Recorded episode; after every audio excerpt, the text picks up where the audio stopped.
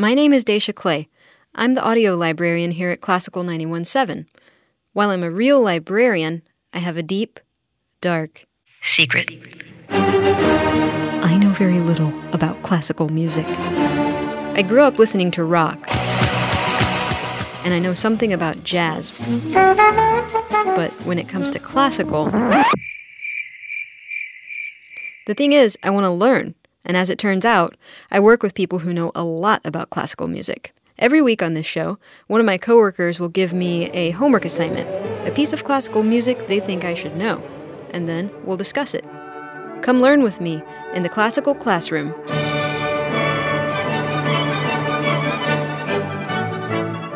Hello and welcome to the Classical Classroom. I'm Dacia Clay, and today my teacher will be Keith Weber, who is currently the director of music and an organist at the Salem Evangelical Lutheran Church in Houston, and is the artistic director of Grace Song Incorporated. That's right. Um, so before we get started on the music, Right. um, so Right. could you give us a sort of Reader's Digest condensed version of your story? Well, I was. Uh, I'm. Uh, I like to crib a phrase from Nicolas Slonimsky, the famous dictionary writer and Russian conductor, who called himself a failed wunderkind conductor. I was a, a celebrated teenage organist, and so I am a failed wunderkind organist. and it's been really great that that had never worked out because it's been life has been so much more interesting. After I finished my undergrad degree, I, I was turned down actually for graduate study at Eastman, which was a big shock. But in fact, it resulted in me leaving, not leaving music, but professionally having a banking career. Mm-hmm. During which time I became active in singing and opera and that sort of thing. So you But- were you were turned down from school. turned out from school, but so it was not. It was not banking. until years later, until post banking, that the organist at the Riverside Church, a guy named John Walker, uh, was giving me free lessons, and he insisted that I enter the AGO national contest. What I did, and I got in the finals and all that sort of thing, and. The Eastman professor walks up to me after the finals and he says, Why didn't you come to Eastman? And I said, Well, you turned me down. And he said, That's not possible. And he went back and pulled the file. Turns out they sent the wrong letter. Oh yeah, it was my it was an actual um, clerical thing. So what wh- what was your reaction to that? Well, it was, was kind of well. At least I knew. Mm-hmm. I mean, it, and that's that actually made some sense. And did that change the course of what you were doing professionally? Oh, Sure, sure, sure. Uh, that as well as when I became a banker in order to get the bills paid, I was part of a group that started an opera company in Dallas, and so for ten years we did a summer season, and so that played into it as much as the, you know, everything that happens in life happens for a reason, and so. You know, I still love the organ. I adore it. I adore its literature. It's it's it's the core of me. But uh, boy, it's been interesting. Uh, Yeah. to move into other areas. So I've come around um, full circle, actually, into to playing the organ more recently than I have in a long time. Um, and then I've also have other, I have my own private coaching practice. I work with working singers. Yeah, your your uh, credentials were um, so long that I decided not to read all of them out. It's well, what if you live long enough? You have a nice bio. It's nice to be old. well, the uh, organ aspect Yeah. of what you do brings Yeah. us to the piece that we're going to be talking about today, which I'll let you introduce because my French is abysmal. Oh well, it's a it's called the Organ Symphony. It's the third symphony of Camille Saint-Saëns, which is a, a guy whose name we used to love to say because it was so nasalized, and you could say Yeah. Saint-Saëns. Why don't we um, hear a little bit of that before we get talking about it? Let's start with the first movement just to get a taste of it. Great.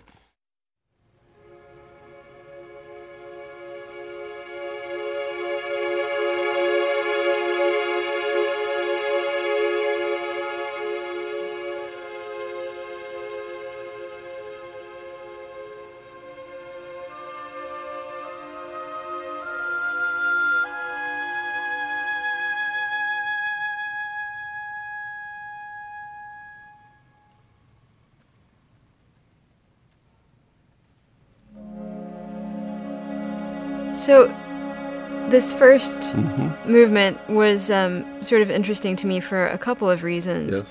Um, first, because, and I, I hope you don't take offense to this, because I am completely ignorant of classical music, but it, it, it was interesting to me because it was not at all interesting to me.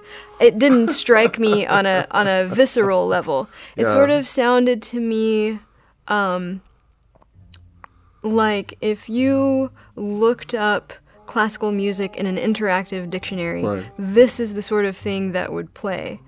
and I, I found that, that as I as I listened to it, it brought up a lot of questions like, like what what is this music? What where did this composer come from? Where do these sounds come from? Why why this? Uh, it just was a complete sort of vacuum for me, especially not having. I, I sort of decided not to look into who the composer was Yeah. prior to our lesson because I, I wanted to come in fresh and learn all Oh, about okay. it. That's so wonderful. so that that to me was my take on the first movement. Uh huh. Feel free to inform me.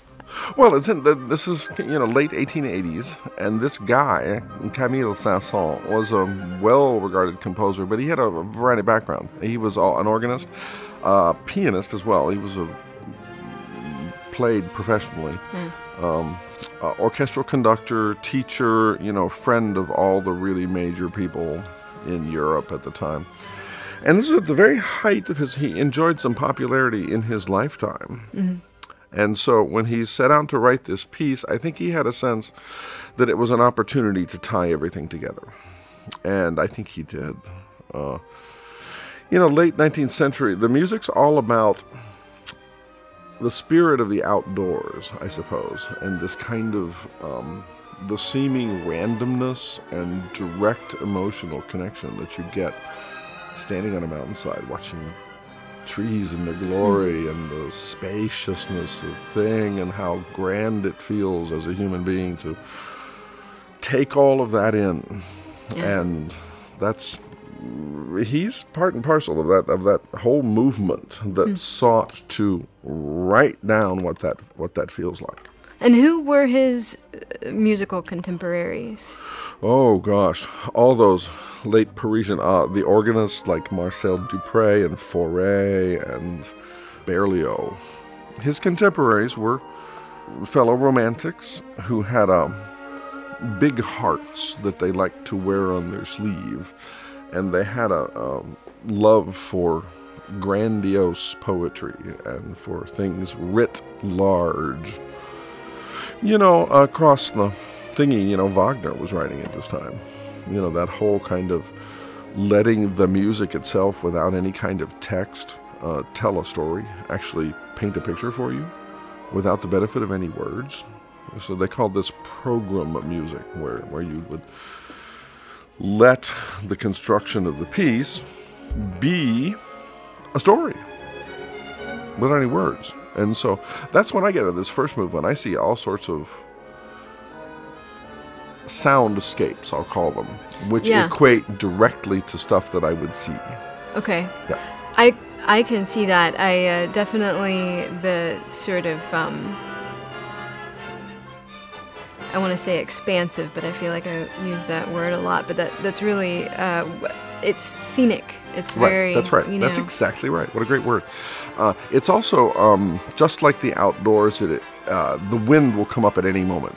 It's also very temporal, and things change immediately. yes. That I noticed that a lot of fluctuations. Right. And that's yeah. part and parcel also of the romantic compositional spirit is this ooh kind of liquid Yeah. and quicksilver and kind of oh uh, uh, uh, it's this and that, it's Yeah. that and it's all this together. Just listening. Yeah. Oh, here it's very dramatic stuff, It is very dramatic. and it is very um, freewheeling emotional. Mm-hmm. Um, it's very sweeping. uh huh. And it's it's a virtuoso orchestra literature. Mm-hmm. Um, You were really specific, by the way, about Oh, which gosh, yes. recording you wanted me oh, to listen to. absolutely. And Why this recording? Well, it's uh, it's from the golden one of the golden ages of the Chicago Symphony Orchestra.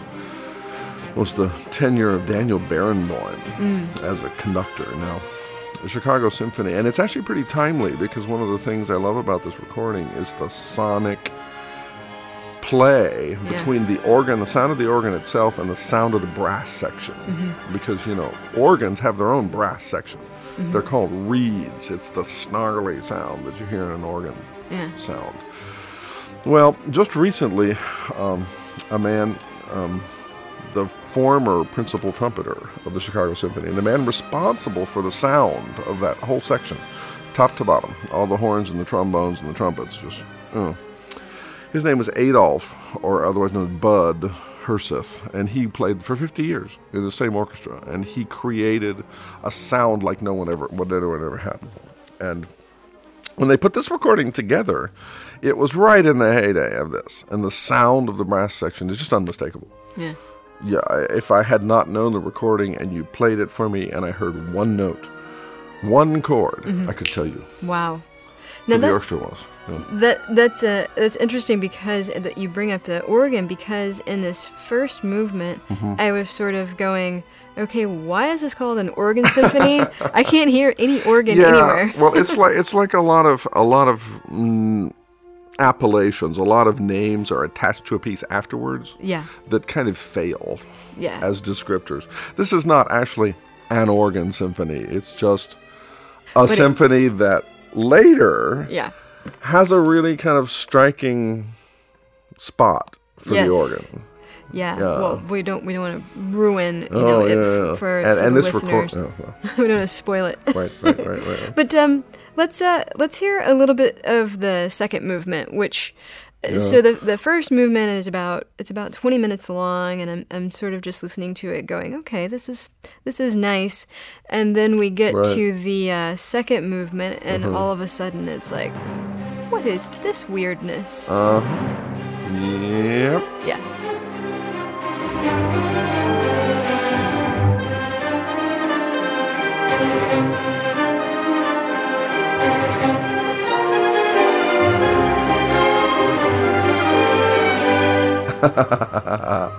It's very strong. yeah Uh-huh. it's like it's all of a sudden it's alive. Right. And it's extremely well played.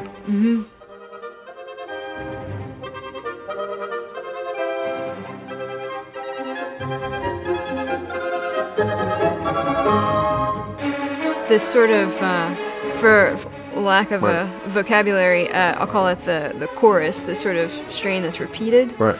i don't know if bjork is a classical music fan but there is a song by her on her album post called Isobel Yeah. that part right there Right.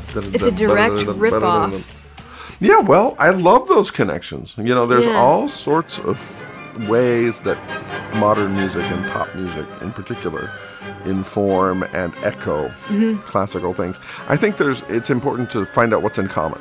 yeah not what what is different about something. Now, what's cool about this movement is that uh, the piano starts to enter the picture, and you know it's for piano four hands, so it sounds like the pianist has 20 fingers. Well, they do. It's two people. yeah it's amazing Yeah, and his writing, uh, you know, and pianist conductors write better piano parts than because they know what's up. there it is There it is. yeah. i also noticed the production on this recording Yeah. is really something Yeah. it just you hear it Uh-huh. in the on one side and then you've got the orchestra on the other That's right. It's just warm and clear. The whole recording is Yeah. very, very present. Mm-hmm. Like you're sitting right in the middle of the orchestra. Yeah. It seems um this movement seems Yeah. so much more uh I don't know what to call it, but it seems much more sort of awake and alive It than is, than the, is. the first movement is so sleepy and this in contrast is so Oh, it's full of life. Yes, yes, Yeah. yes. Do you know anything about sort of the the theme behind what the composer was was working on? Why this movement is so different from from the first, where this was? Ha- Well, you know, the in, in symphonic literature, people, I think, put a whole way, in fact, way too much credence in the fact that all of these movements connect somehow and that they contrast and that you should hear them without interruption of applause. Well, you know, in a Beethoven symphony, if you didn't applaud each and every moment, he would have gone home and shot blew his brains out and got drunk and gone crazy. Uh, in you know just the, because there are traditionally three or four movements and the middle movement tends to be slow and there's, there's all sorts of conventions Generally speaking, uh, in the Romantic Symphony, each movement is a self contained thing. Okay. Yeah. And in fact, when Beethoven premiered his Ninth Symphony, for example, he stuck two movements of another piece in between the second and third movement at the premiere. What? Yeah, sure. He That's there's nothing. There's nothing sacrosanct So about it's uh movement order, for heaven's sake. oh okay. Yeah, So that is really interesting to me. yeah, I I assume that you know you've you've got a symphony, and within Right. that symphony, you've got you know various movements, and those movements are linked together in some fashion. They're telling a, a maybe a story, or they've got some sort of um, right. some sort of commonality. Yeah, yeah. yeah. Um, and then there are a lot, many people who do that, Yeah, and there are many, many examples of that. yeah. But there are just as many examples Mm-hmm. where there isn't. So it's kind of like a an album. Like Correct. you've got you've got a lot of um, a lot of albums where you you do have a, a theme. For example, one uh, Arcade Fire's Neon Bible, and that album very much has a, a theme. Every song has Uh-huh. a sort of uh, religious theme, so Right, it's really right. interesting. Um, but then they they and, and other groups have albums where these songs are completely disparate, not Mhm. necessarily.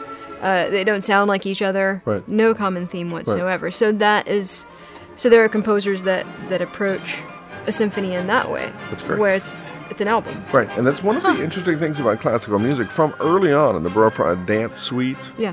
which has movements that may, maybe they're in the same key or related keys, but the dances don't have anything to do with each other.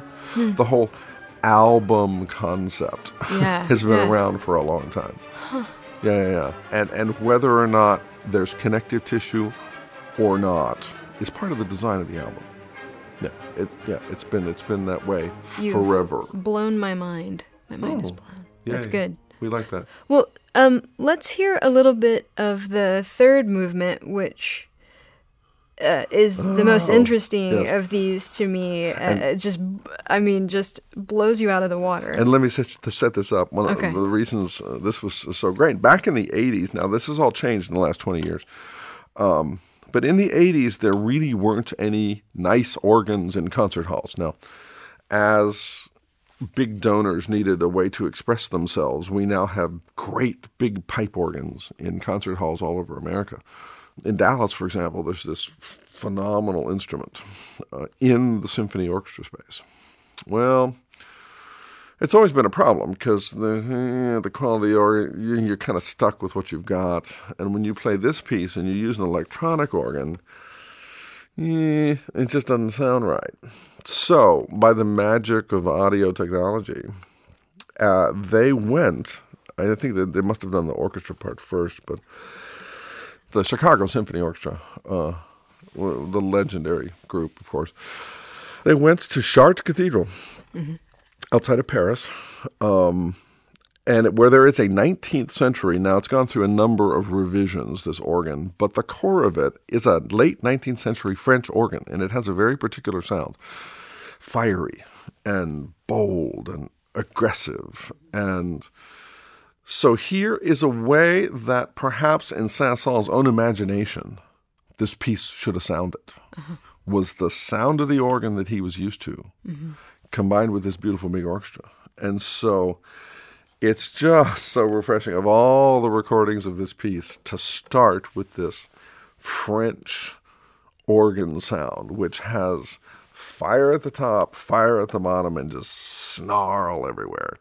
Um, and the organist, I think, is Gaston Litaize, uh, interesting player. Although you know what we love, we organists love about the Saint-Saëns organ symphony is that it's a brain it's a brain dead gig mm-hmm. because the part is not hard at all. You get billing on the program as a soloist, and it's something you can sort of sight read and you get paid anyway. That's awesome. That's great. That's nice. Let's hear what this guy does.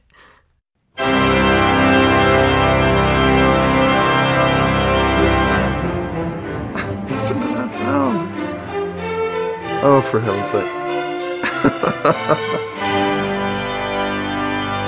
And then aggressive and beautiful playing, and wow.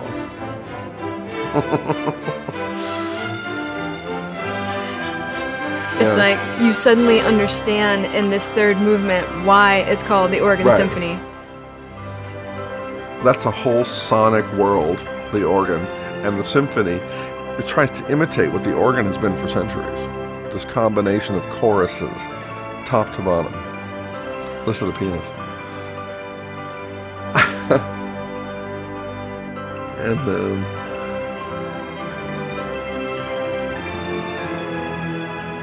It's a great piece of work, this record. Wow.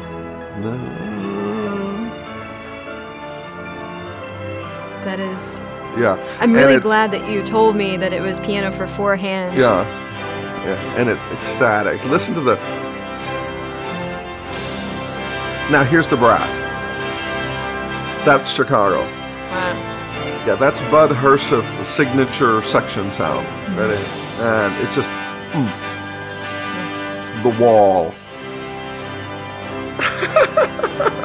and the combination of those 2 um, Yeah, you would not want to meet them in a dark alley.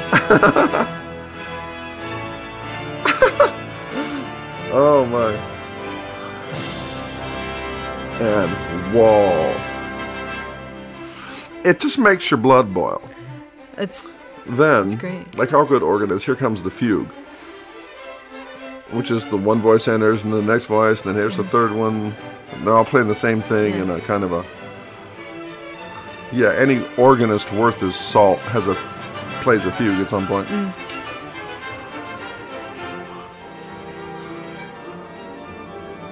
And he uses every trick in the book at maintaining the excitement level, Uh-huh. changing keys, slipping another material, combining material. yeah. And here's the pastoral bit. With, of course, the, the well known Chicago Symphony soloists of the time. There's the oboes and the flute players.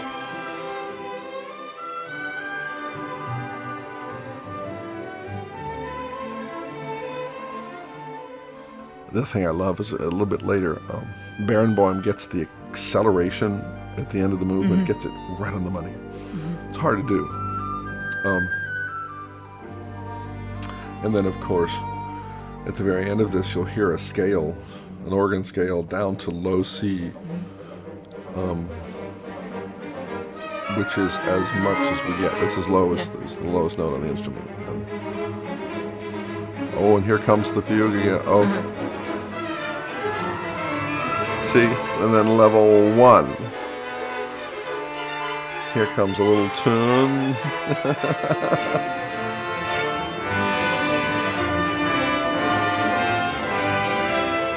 it's just so polished and unified and fiery. And then, winds and strings, batting it around, and trumpet. Horn rather, sorry. And organ.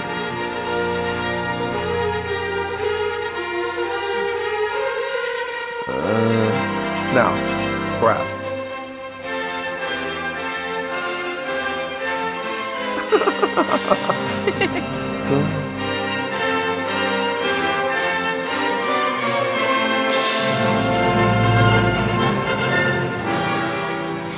guys can't see this, Yeah. but the entire time Keith has been air conducting to this Yeah, piece. oh yeah, you bet. I don't think I've I've uh, done a classical classroom Uh-huh. with somebody who is as excited about the music as you are. Oh, well, that's, it's, that's what I am. Here comes the second pastoral section. One of the things I love is the horn player. His name's Dale Clevenger. He's now retired. But here he goes. And It's one of the hundreds of little details. Mm-hmm. Um, Wow. and then this is the last, the little calm before the storm. And the build up is about to begin for the last time. We're starting with that. And then level one. And it's like a pot boiling. Right. You turn up the fire a little bit, there's level two. and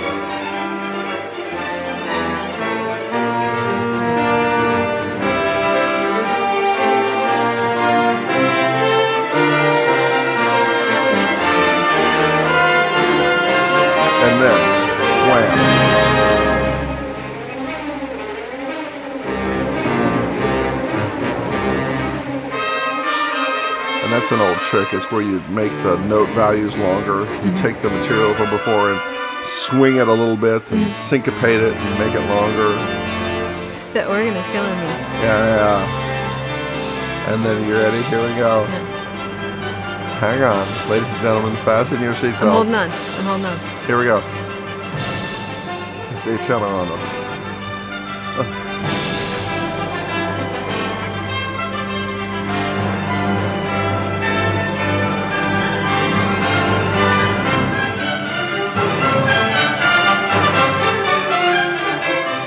Puts the brakes on.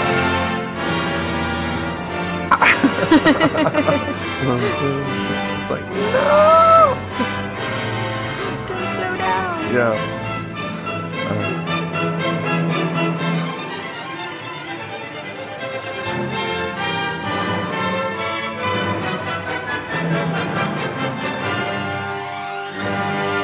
And here comes the scale. Ready? Down. Uh, uh. And then D and C.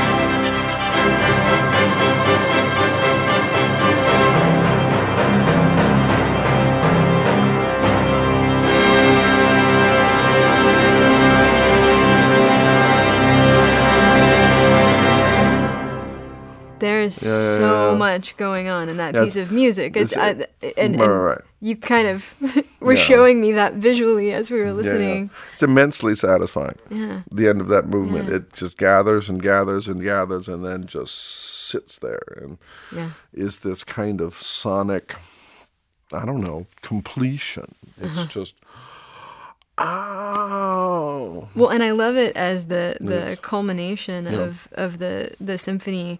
It reminds me of um, the Arcade Fire piece. There, uh, so I, I talked about their album. Um, Neon Bible and Uh-huh. sure. and the organ in this enters in the same way that Right. uh, that it does in this piece. right.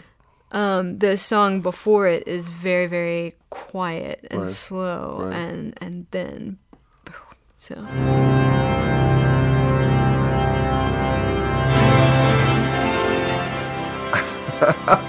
right exactly. yeah and it and that that's right after this lull in the album right. which is you know it's sort Same of a thing. concept album Right, right. Very simply.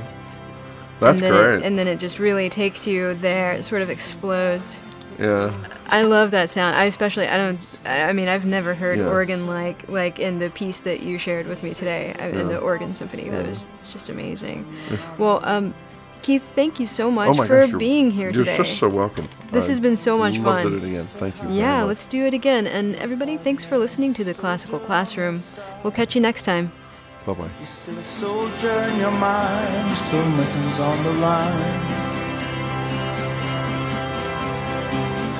it's money that we need. As if we're only mouths to feed I know no matter what you say There's some debts you'll never pay. Working for the church while your family dies. You take what they give